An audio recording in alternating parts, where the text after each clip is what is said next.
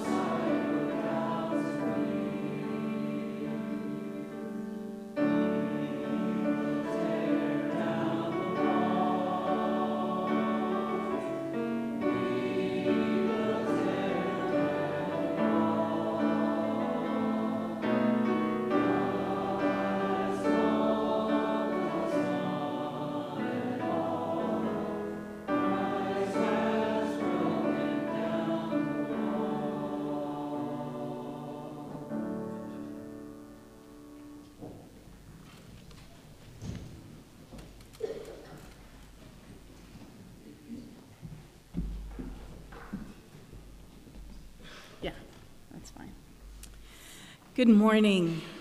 and Welcome to Portland Mennonite Church.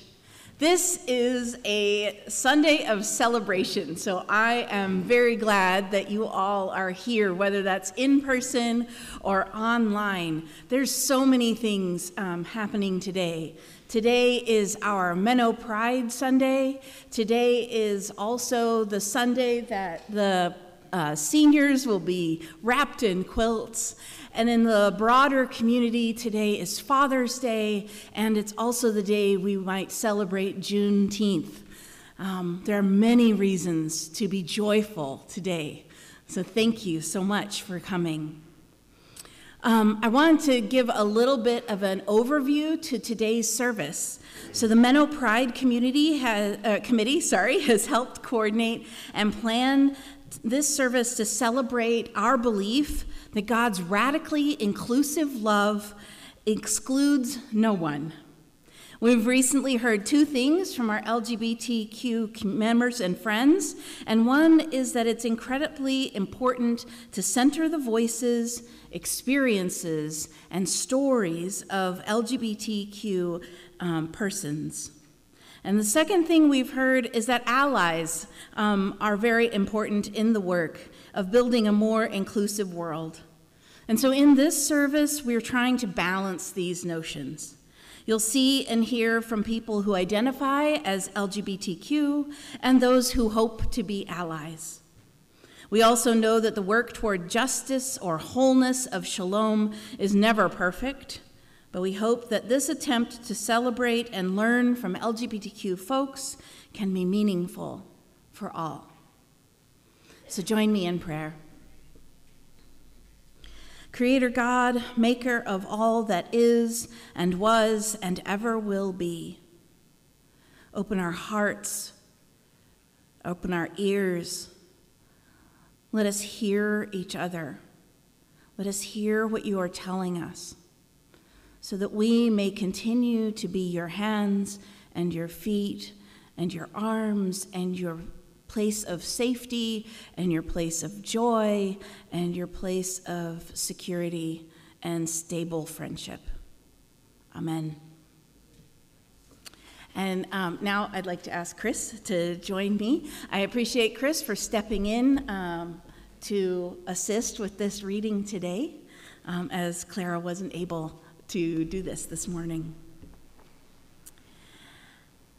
At a glance, creation seems full of binaries. It's recorded that in the beginning, God created things this way. First, God created the light from the darkness, calling the light day and the darkness night. Yet this is not all we experience in 24 hours. God paints the skies with sunrises and sunsets, dawn and dusk. On the second day, God separated the sky from the water. Yet the clouds hold water too. The sky, separate from water, contains and releases rain in a cycle that refreshes the earth constantly. God also said, Let the waters under the sky be gathered in one place, and let the dry land appear. But this is not the full story. Consider marshes, swamps, bogs, and fens, places that are not fully land or fully water. God created the greater light to rule the day, and the lesser light to rule the night. Yet there is more than just the sun and moon in space. Celestial bodies like planets, asteroids, and stars, infinitely greater than our sun, dot the expanse. God separated sea monsters of the water and the winged birds of the sky. And yet, penguins walk on land and swim through the water. And finally, God created mankind. Male and female, God created them. And yet, intersex and non binary people exist, along with countless ways of expressing femininity and masculinity and everything that fits within and beyond those labels. At a glance, creation seems full of binaries. Yet there is such glorious variety in God's creation. The Genesis story gives examples, but does not exclude the possibility of more. And, so we worship the God of more, the God of the marsh, the penguin, the God of the sunrise, the cloud, and the supernova, the God of the non binary. Amen.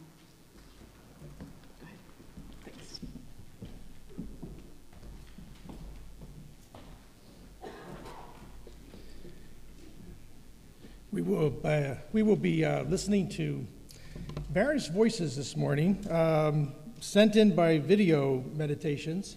And the first one that we're going to hear is from Hannah Franson.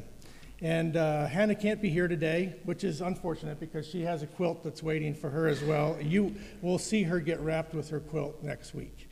Um, but this Sunday, it, did not work out for her to be here, but she was gracious enough to make a video meditation for us. So, uh, Hannah is a wonderful kid. I was looking at my phone. I have a f- picture of her when I first got here, what is that, 14 years ago.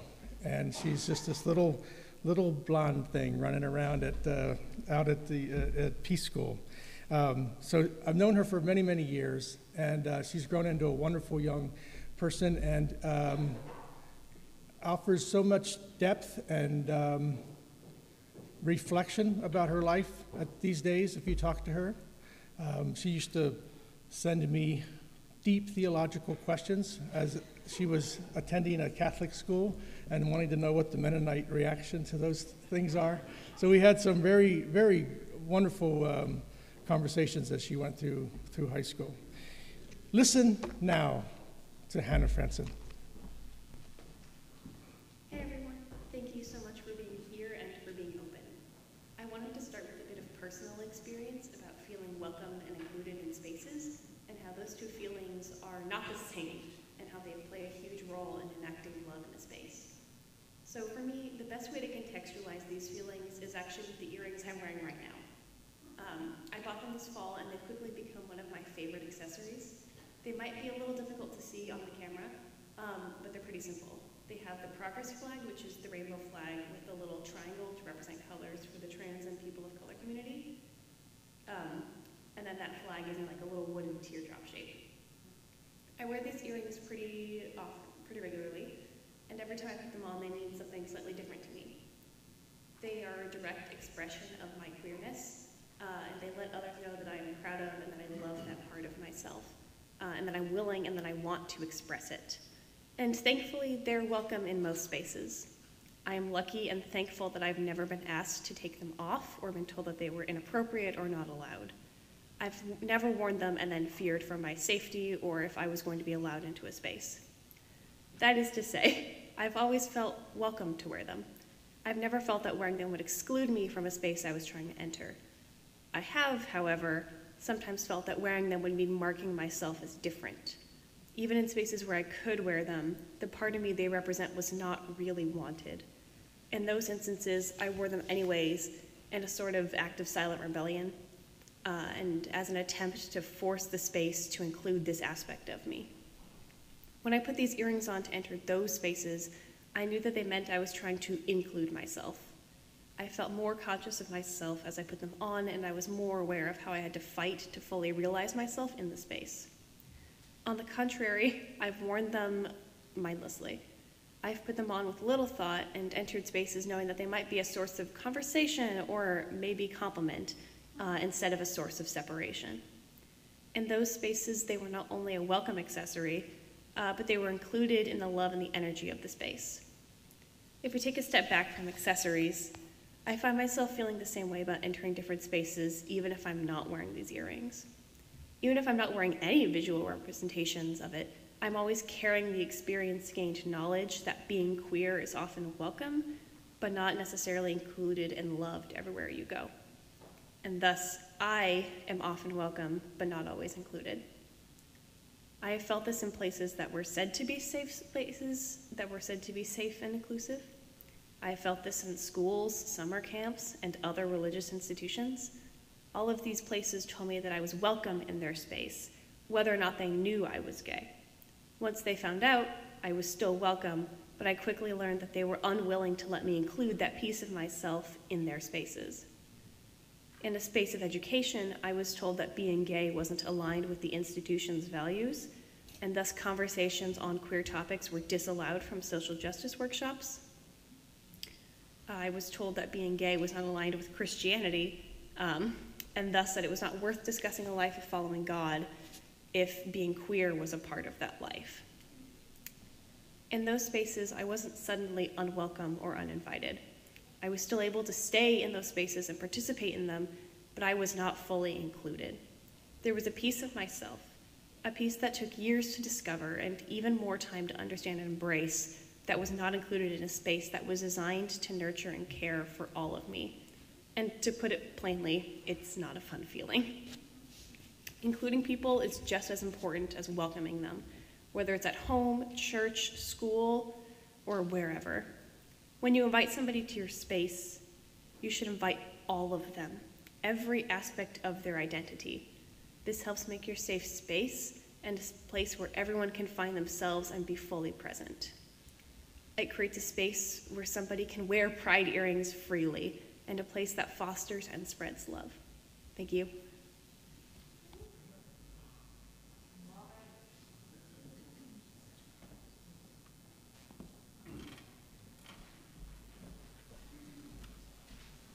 go ahead and turn to number 802, Draw the Circle.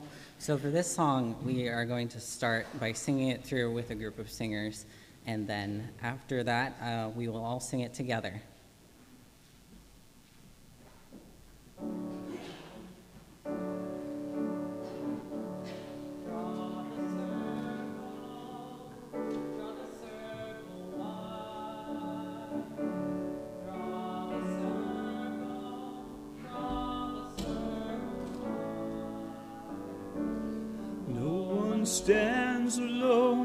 We'll stand side by side.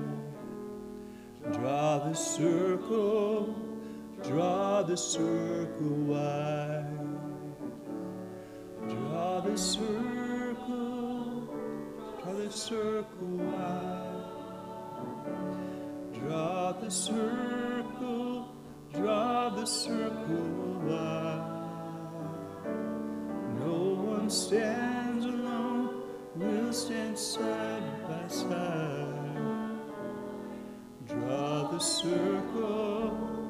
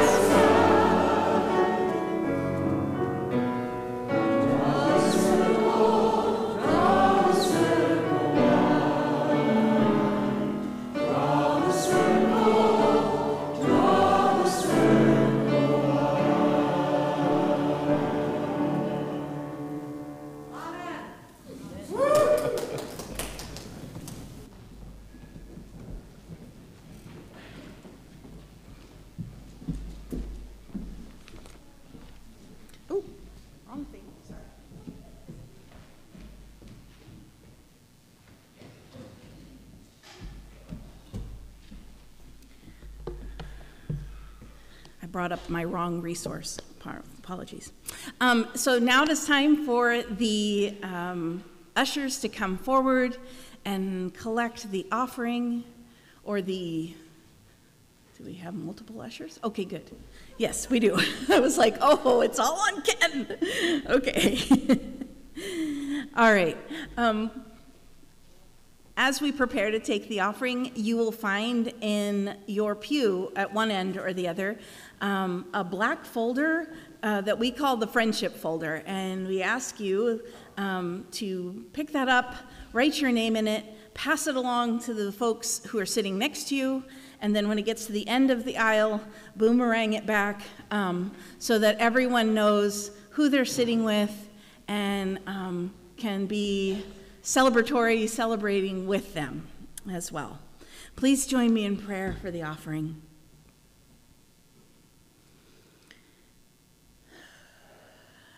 Great big God, there is no scarcity, there is no shortage, no lack of love, of compassion, of joy in the world. There is enough. There is more than enough. Only fear and greed make us think otherwise. No one needs starve. There is enough land and enough food. No one need die of thirst. There is enough water. No one need live without mercy. There is no end to grace.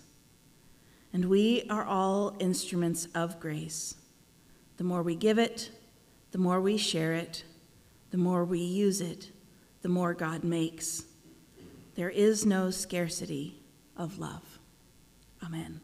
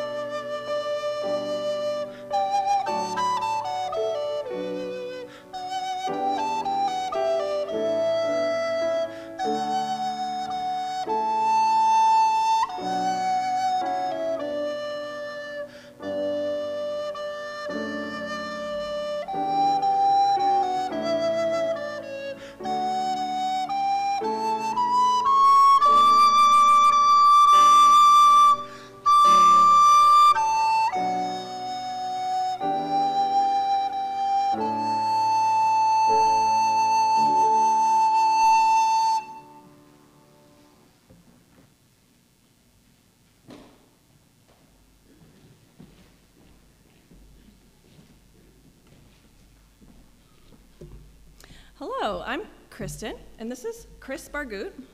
And we're going to give you a glimpse into the people and stories behind some of the art used in worship today.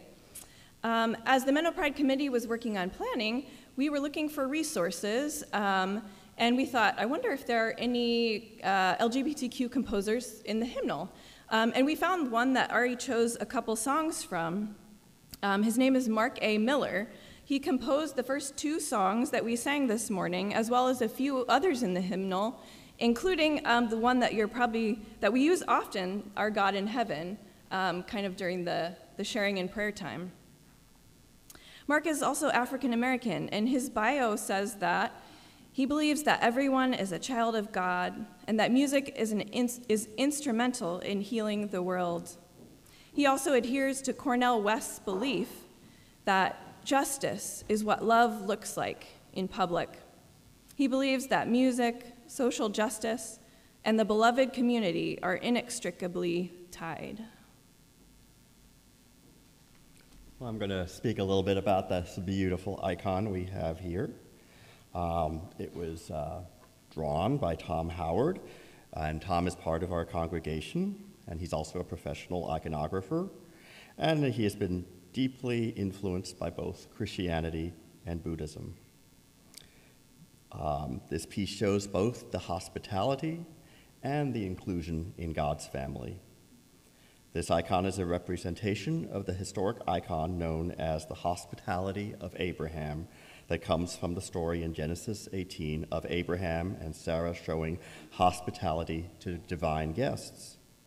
This passage from early times has been interpreted as a story of welcoming and the fatherhood of Abraham. I will make you the father of many nations. In Eastern Christian churches, this icon is often placed above the doors of the church as a sign of welcoming and hospitality. Today is a special day when we as a church come together to celebrate and welcome and include LGBT community into the fullness and the table of the Lord. While Abraham and Sarah are not pictured in this thanga, we take their. Am I getting it wrong? Okay, I'm not sure. It says thanga here. And we take their place in preparing a table where we can all experience the warm and love and acceptance of, at the feast. Paul says in Hebrews uh, 13:2, "Let brotherly love prevail." Do not neglect or show hospitality. Do not neglect to show hospitality to strangers, for thereby some have entertained enter- angels unaware. And we'll now uh, invite all the children to come up for children's time.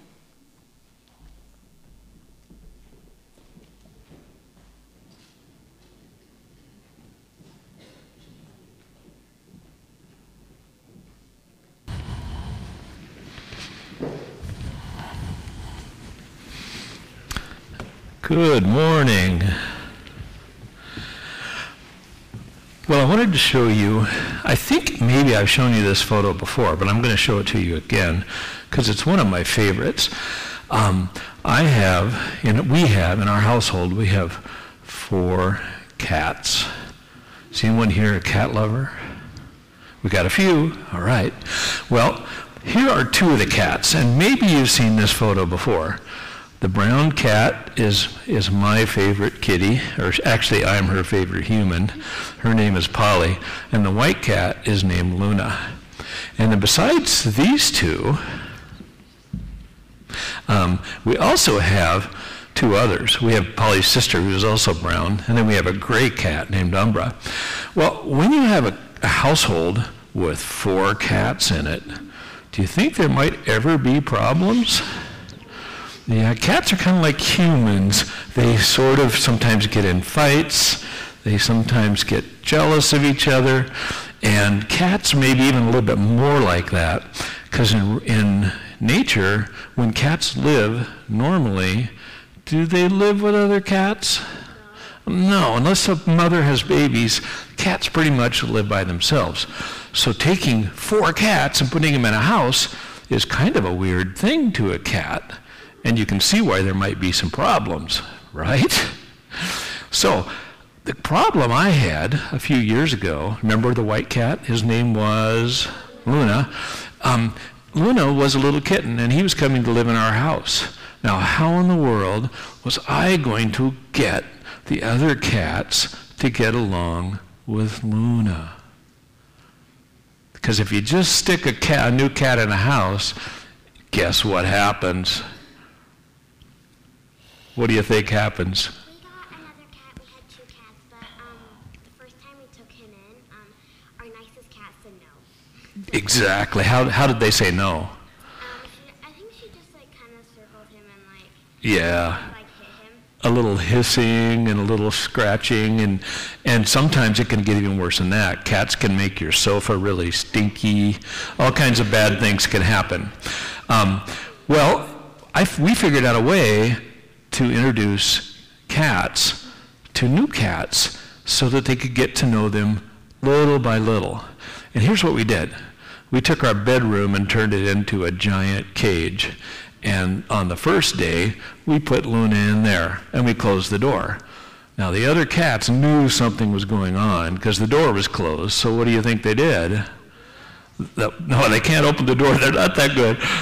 What? Our cats can, but maybe it's because um, the door was kind of loose. Yeah, this is a pretty tight doorknob. So, but they could smell Luna underneath, and they could hear Luna when he meowed. So they knew something was going on, and that went on for a few days. And then um, we did something different. We opened the door, but I had made a special door to stick in there. I basically made a cage door to stick in the door. So now the cats could look in our room, but they couldn't go in there. But they could see Luna, and they could smell Luna, and they could hear Luna, and they could even touch noses. And little by little, that started to happen. And then, after two weeks was up, we opened the door.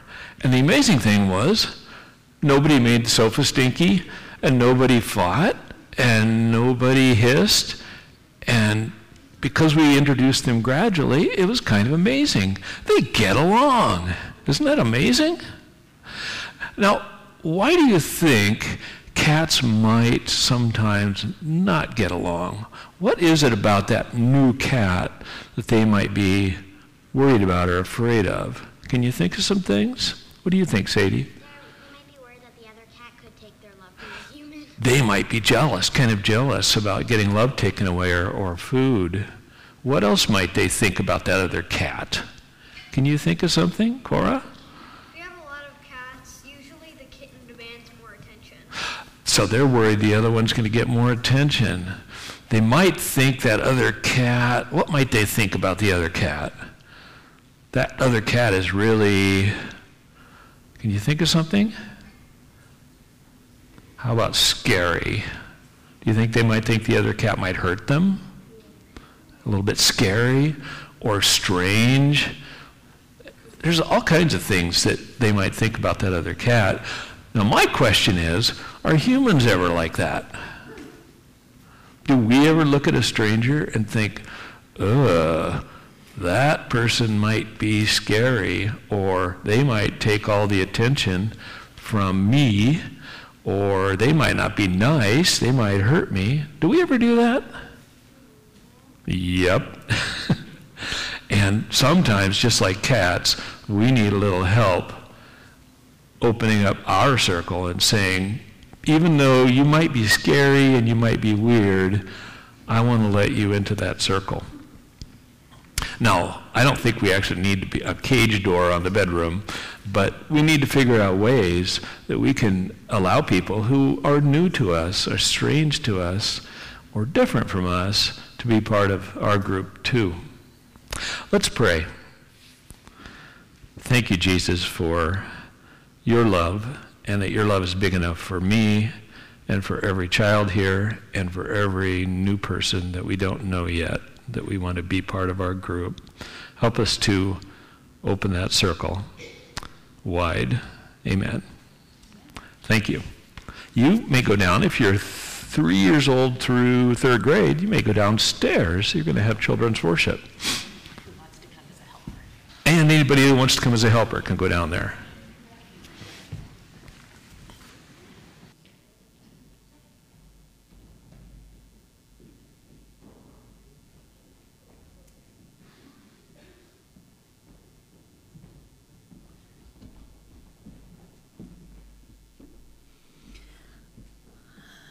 Okay, so now hear these words from Mark chapter 9, verses 1 through 9.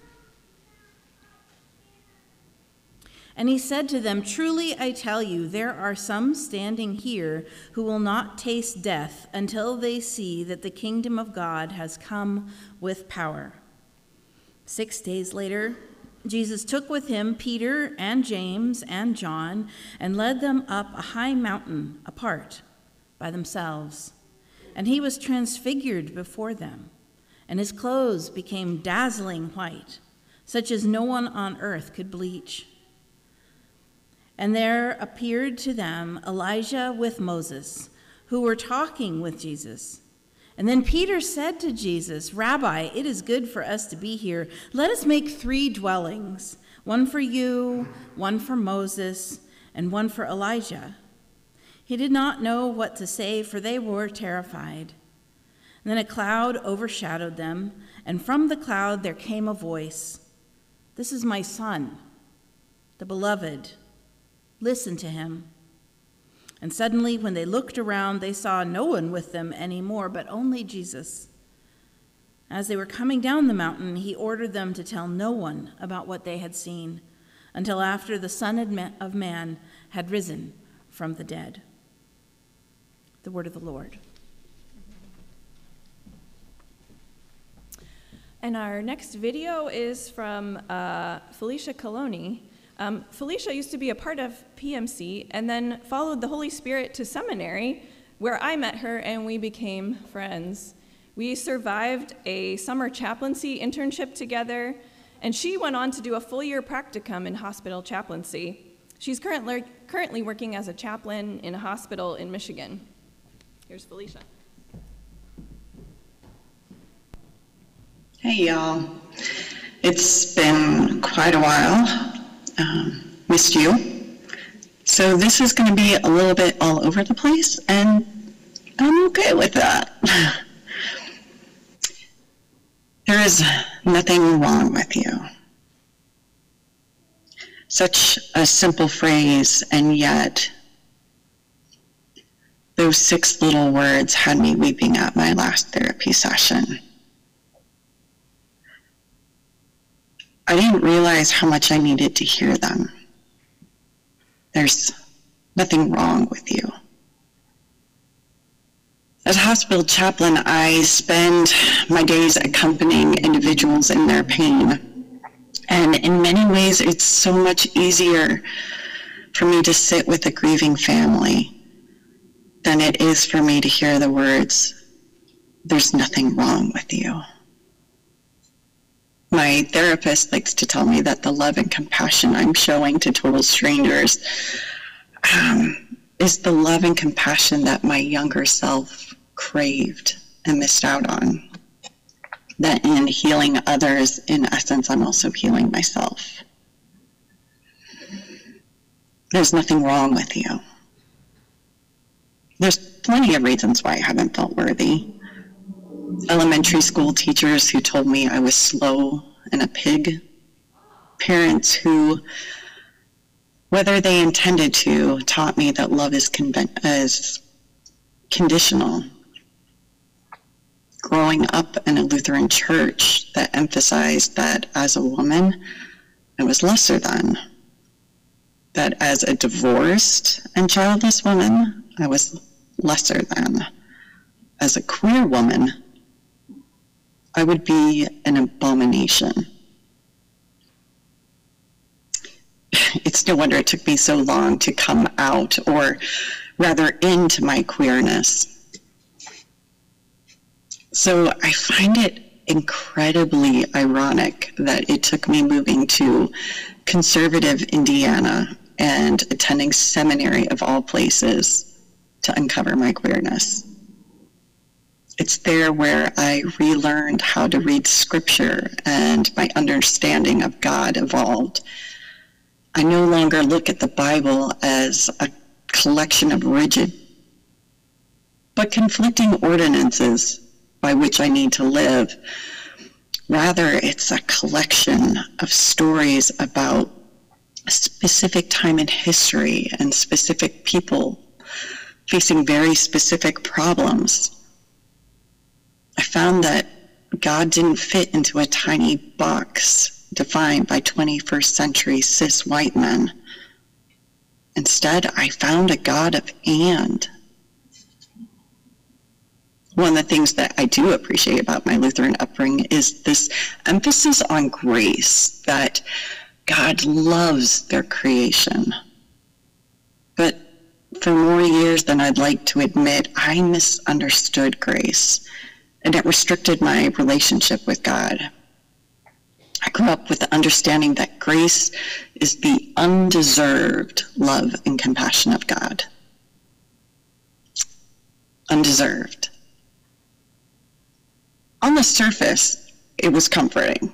I'm loved even though I don't deserve it. I'm loved even though I'm a divorced, childless, queer woman. I'm loved even though I make mistakes the thing is that even though inadvertently negated the love and compassion, I ended up focusing on what society told me was wrong about myself, and I internalized society's hate and forgot about God's love. My time at PMC and seminary helped me to redefine grace, something I totally was not expecting from my new Mennonite tradition. I've come to understand grace as the love and compassion of God. Period. No caveats, no qualifiers, just love and compassion. During the story of the Transfiguration, we get a taste of how much God dislikes neat little boxes of this or that. We all know the story Jesus goes up the mountain with Peter, James, and John and is transfigured before them. His full, complicated self is put on display as an individual who's fully human and fully divine, not either or. In essence, Christ comes out as non binary And God affirms them in that. Jesus is complicated and loved. Jesus is messy and affirmed.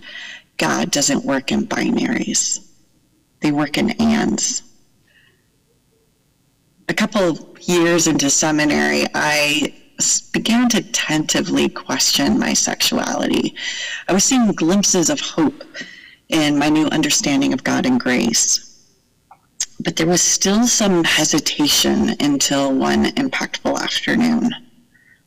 As some of you know, I have a passion for youth work. I've been a mentor, I've been a camp counselor and director, I was a Sunday school teacher, and I was a junior high sponsor for the youth group. Well, one very nondescript day, I received a surprise letter from a PMC youth. They were just updating me on their life, telling me the good, the bad, the mundane. And suddenly at the end of their letter, they shared that they thought that they were queer. They were stepping into a fuller sense of who they are.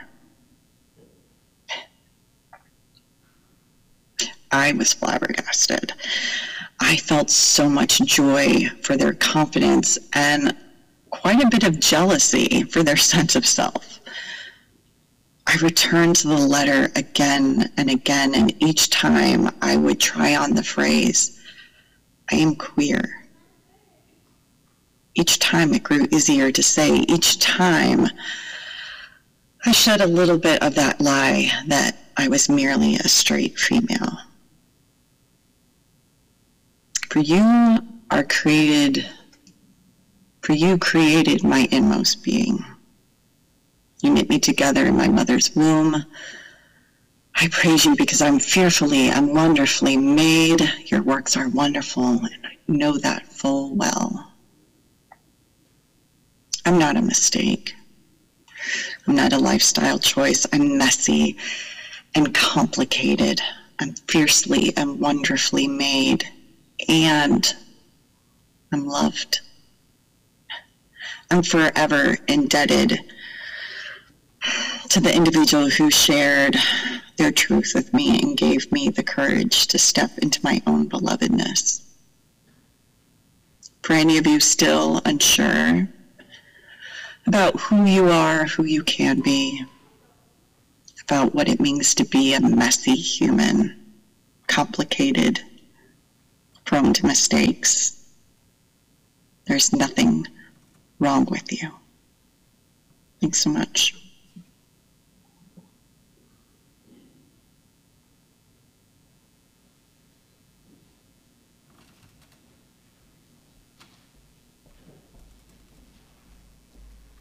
Please turn to number 808 in Voices Together, Between Darkness and Light.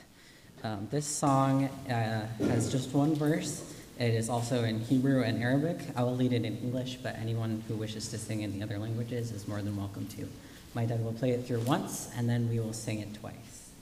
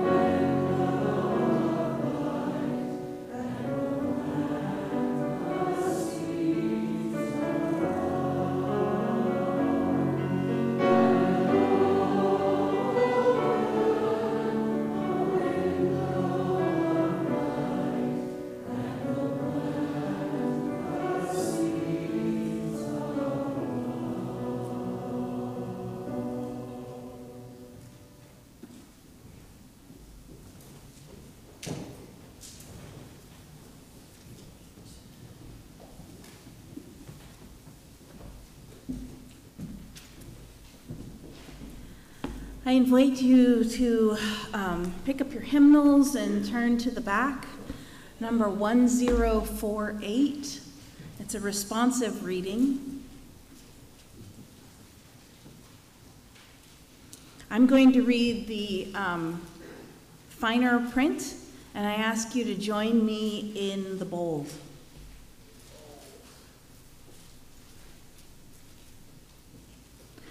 Let the rain come and wash away the ancient grudges, the bitter hatreds held and nurtured over generations. Let the rain wash away the memory of the hurt, the neglect. Then let the sun come out and fill the sky with rainbows. Let the warmth of the sun heal us wherever we are broken. Let it burn away the fog so that we can see each other clearly, so that we can see beyond labels, beyond accents, beyond gender or skin color. Let the warmth and brightness of the sun melt our selfishness, so that we can share the joys and feel the sorrows of our neighbors. And let the light of the sun be so strong that we will see all people as our neighbors.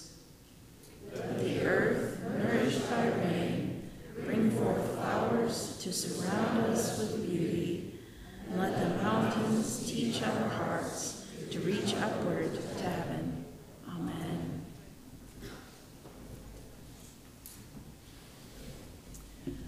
Last year, um, our denomination, Mennonite Church USA, uh, voted on something called the Resolution uh, for uh, Transformation, for Repentance and Transformation.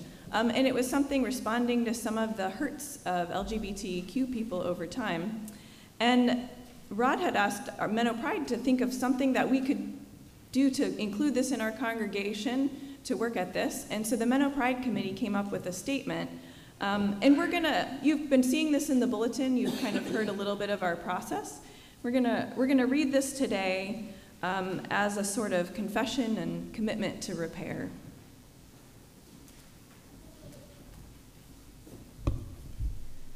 Statement of hurt and healing. LGBTQIA plus one, loved ones, we confess we have made many decisions hurtful to you. We recognize and honor all sexual orientations and gender identities. We fully include all LGBTQIA plus persons seeking participation in the church, both locally and nationally. We're open to hearing stories and painful truths, both current and past. We seek knowledge as we grow to a better future.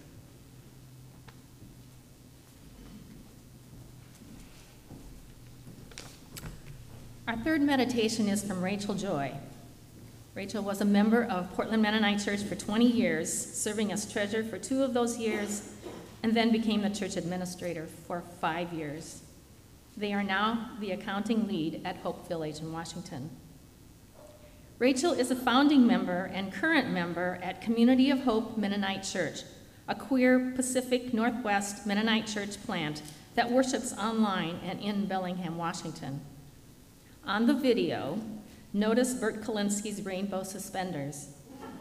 And the quilt behind Rachel is the quilt PMC wrapped her in before she left for Holden Village. Rachel Joy.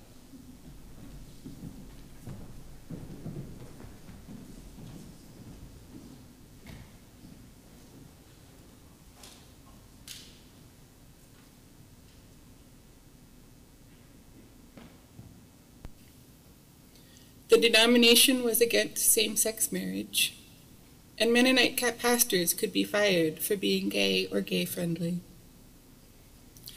As someone who rejected Christianity as a bisexual teenager, in large part because of conservative Christians who campaigned in the 1990s to vilify homosexuality, finding home at PMC was in some ways a strange turn of events. But members of this congregation were the hands and feet of Jesus to me in a very difficult time in my life when I was struggling with drugs, homelessness, and hopelessness.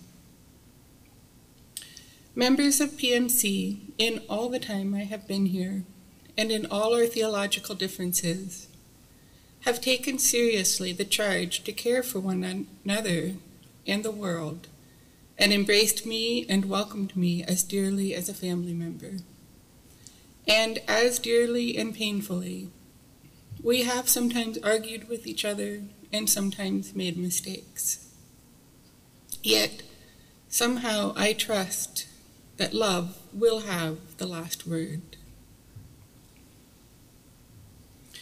Twenty years ago, I poured through the New Testament trying to find an answer to whether Jesus said it was wrong to be gay.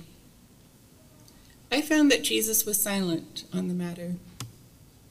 But unknowingly, I did my first queer reading of the Bible when I discovered to my amazement that instead Jesus could be read as gay.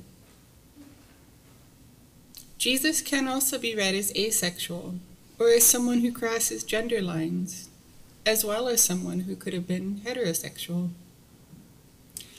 I think that any sexuality read into Jesus is a projection that also affirms something about our humanity. But that silence from the Gospels and the gospel message of Jesus drawing the circle ever wider allowed me to join a church that reads the Bible together and discerns together, and where voices were undecided but nonetheless somewhat balanced about homosexuality. I have lived in that tension ever since. And I am glad, very glad, that there are no longer the same barriers to discipleship, marriage, leadership, and pastoring now as there was then. In the past decades, my understanding also of what it means to be gay has grown and changed. The rainbow has many more colors in it, and the acronym keeps expanding. And I now think of myself as queer or non binary.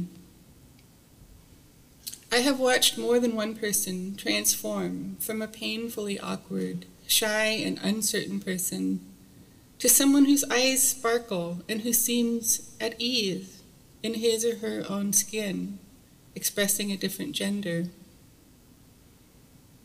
Although she, her, and hers are pronouns that generally work for me, many feminine descriptors and expressions don't fit, and I have started offering they them pronouns to signal this, because I haven't found a pronoun that really fits me yet. I still feel a bit awkward, shy, and uncertain as a woman. Maybe what it ne- means to be a woman needs to stretch. Or maybe there's something truer that I haven't yet found but I celebrate a new freedom to explore and become more authentically who God made me to be, whatever gender or in between that is. That brings me to pride. Gay pride isn't about flaunting a wild sexuality, although it can include that. It's a celebration of existing despite a world that has tried to erase you. It's centering the joy of self discovery after years of having that self hidden or shamed. It's the deep satisfaction of choices that affirm life rather than denying it. It's the patience, peace, love, joy, gentleness, faithfulness, self control, and kindness that are possible when you can bring your whole good self to the table without fear of rejection. As my father had the grace to say to me a few years ago, I love you no matter what. May we all have the grace to give and receive the love that God made us for.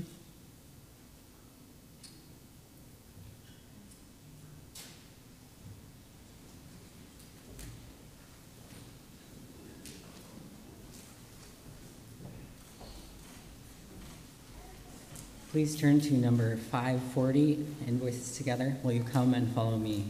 Interestingly, um, when we had this in Sing the Story, it did not have four parts, and now it does. So it will probably sound a little bit different. Uh, we will sing verses 1, 4, and 5.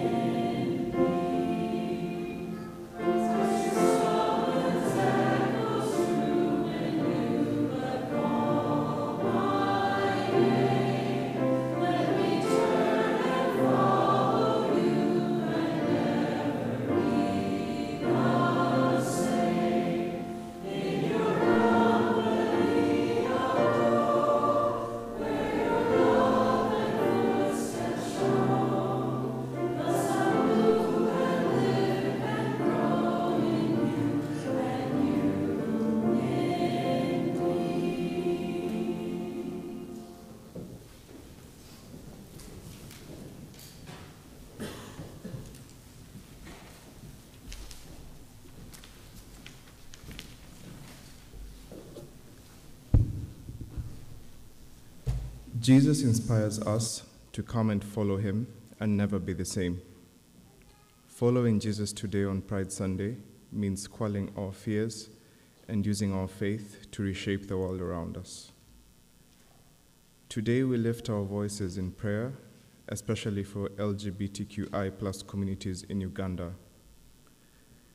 In recent weeks, Uganda's president signed into law some of the world's most extreme anti homosexuality measures.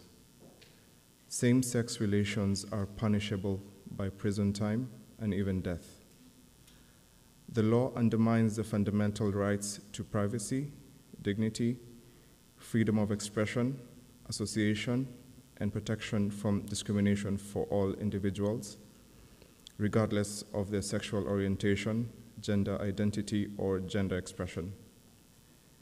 In nearby Kenya, similar legislation is being proposed.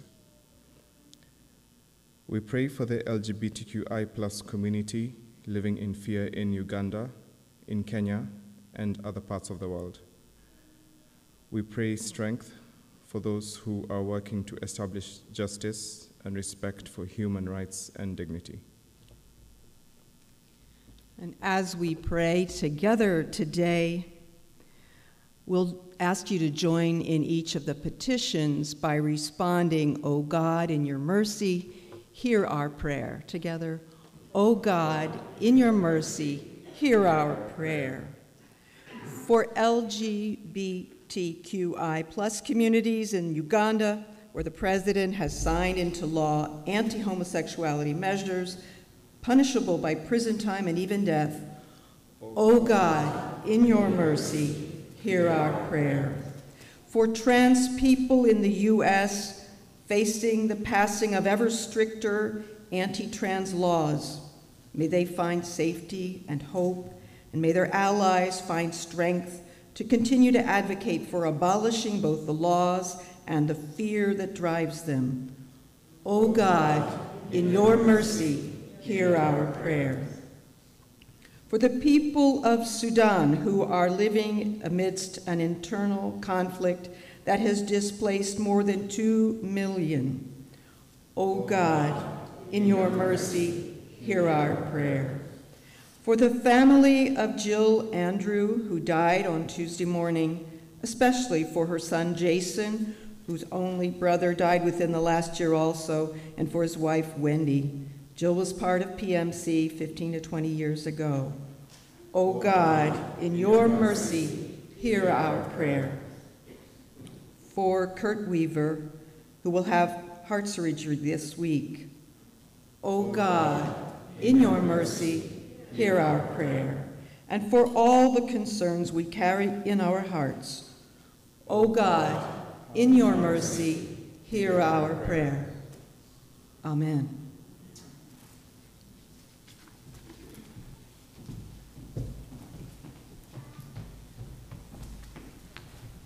We have just a few announcements to highlight today. All of these are in the bulletin, so you can see more details. The Family Promise Auction, it's the last day. It ends at midnight, so check your bids and or start a new bid if you want. Um, they say they're now close to $12,000 and will likely have more by the end today. Um, the pies have made close to 500, and this was, I think, recorded maybe Friday. And other items donated by you all at PMC also are doing well. So thanks to everyone who's participated. There's still time to keep bidding. And all of this money goes to families seeking housing. Also, a reminder of the Juneteenth uh, celebrations. I think the ones mentioned in the bulletin have already passed, but it's something to keep in mind. I think tomorrow is the main Juneteenth uh, day. Uh, bird games, uh, Wingspan tonight, 5:30. There's a few other dates for the summer. There'll be pizza. And then also this coming weekend, we're hosting the Pacific Northwest Mennonite Conference um, here at PMC uh, on Saturday, June 24th. There will be afternoon events that you're welcome to come to. Uh, Dr. Malinda Berry is the guest speaker, and you can attend her session from 1 to 3 p.m. Uh, Malinda was one of my professors in seminary, and I highly recommend coming to see her. She's, she's amazing. Um, and you can also come for the worship session, which will happen from 3:30 to 5 on Saturday. Um, so yeah, we're going to sing our last song, which is number 809. And I would invite, as we're singing this song, during the last verse, we're going to invite Deb and all of our youth who are participating in the quilt blessing to come on up during the last verse of the song. We'll sing them up here.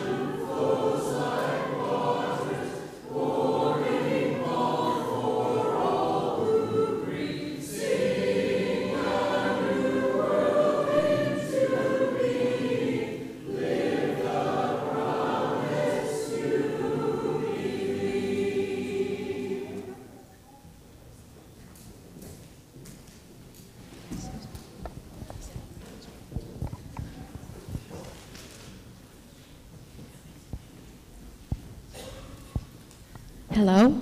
Oh, I'm on. Okay. Seniors, graduating, transitional steps that you're taking, please come forward. And sponsors, sponsors, come help me. That would be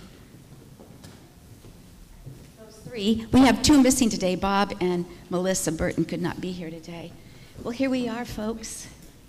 Oh, yes, let you in. These are graduating seniors who most of you know and have been here and loved for all of your beginnings here. And now, as we go, we want to bless you and wrap you and send you in love. But first, I want to talk a little bit about the process. This process is about a nine months long adventure.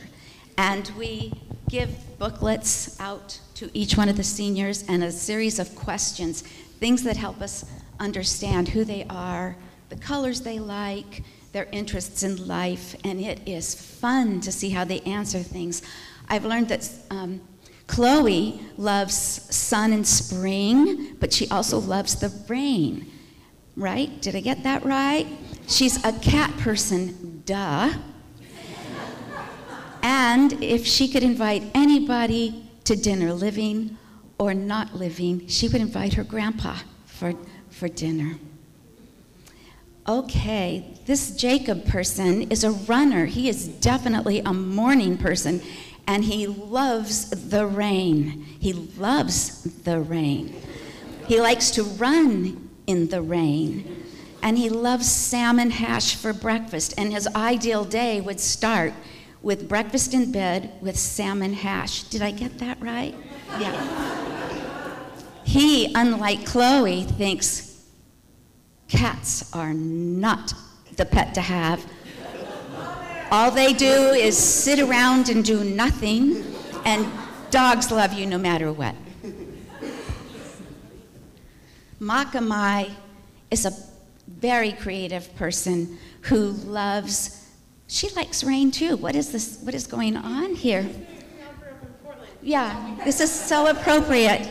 So I'm afraid that wherever they go, they might miss rain. I'm not sure about that. Makamai loves all the colors. She loves all the colors, which is unusual because most of these folks have an aversion to one color or another, but she especially likes a pop of red. And she's quite the um, um, drawer. She's an artist, and she loves dragons, and she doesn't know why, but she does.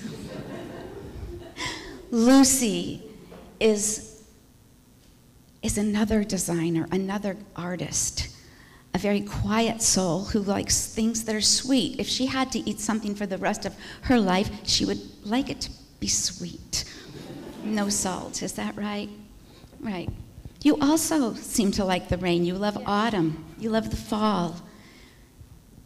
These are our people who have grown among us, who you have come to love and who we send out now with love. And as we um, begin to wrap them, I would invite parents, grandparents, special people that have been in their lives to come forward, and we'll move, we'll move here to the center, and you can all come and surround us as we bless them. Would you want to come stand here with me? Are there parents and, and others who would like to come surround our seniors? Come now. Oh, man. I was scared for a minute there.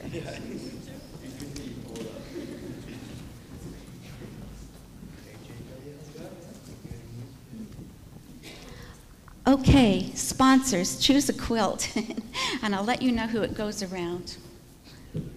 This first one goes for Jacob. It's full of green and trees and a surprise. There's Sasquatch. So, you want to come and wrap him? Okay. Another quote. There we go. We love you, Jacob. Maybe you be surrounded with dark skies and rain.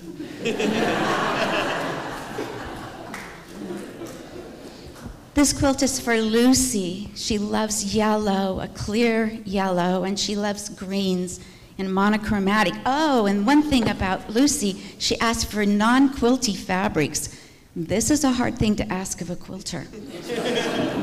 but there's, there's velour in there, there's antique fabric in there, there's some eyelet in there. These are not common fabrics used in quilts. But Lucy, this is your quilt.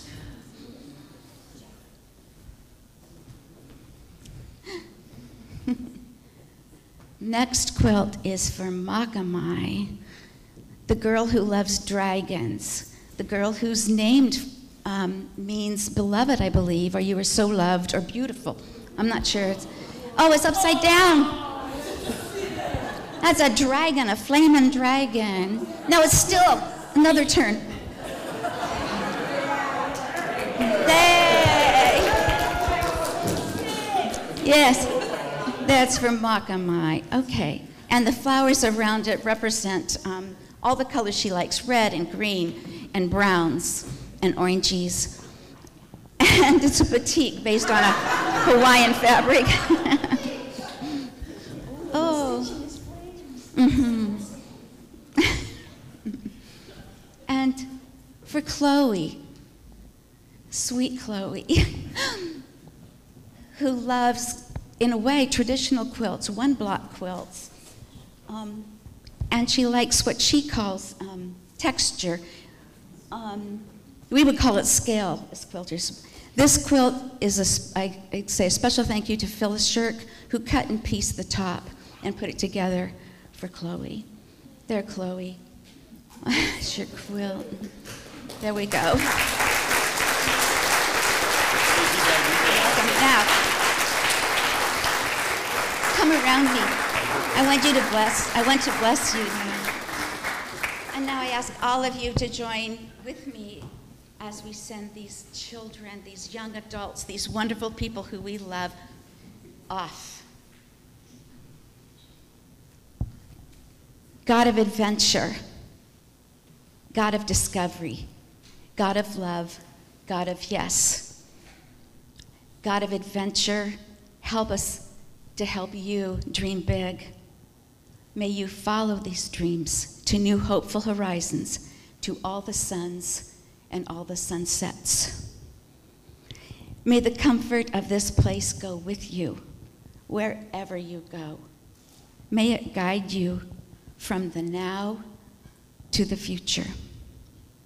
May it protect you from the unknown. And may you go with a yes and a joy. And as you go, may you know that you can come home rejoicing to this place. The doors are open. We will hold them wide for you. And we will hold a place of love and yes. Go rejoicing. Come rejoicing. May God bless you. And now to all of you, oh, and now to all of you, may you go with God's great promise of love and yes. Go in peace. Do you like, do you like it? Yeah, it was You see the surprise? Yeah, it awesome.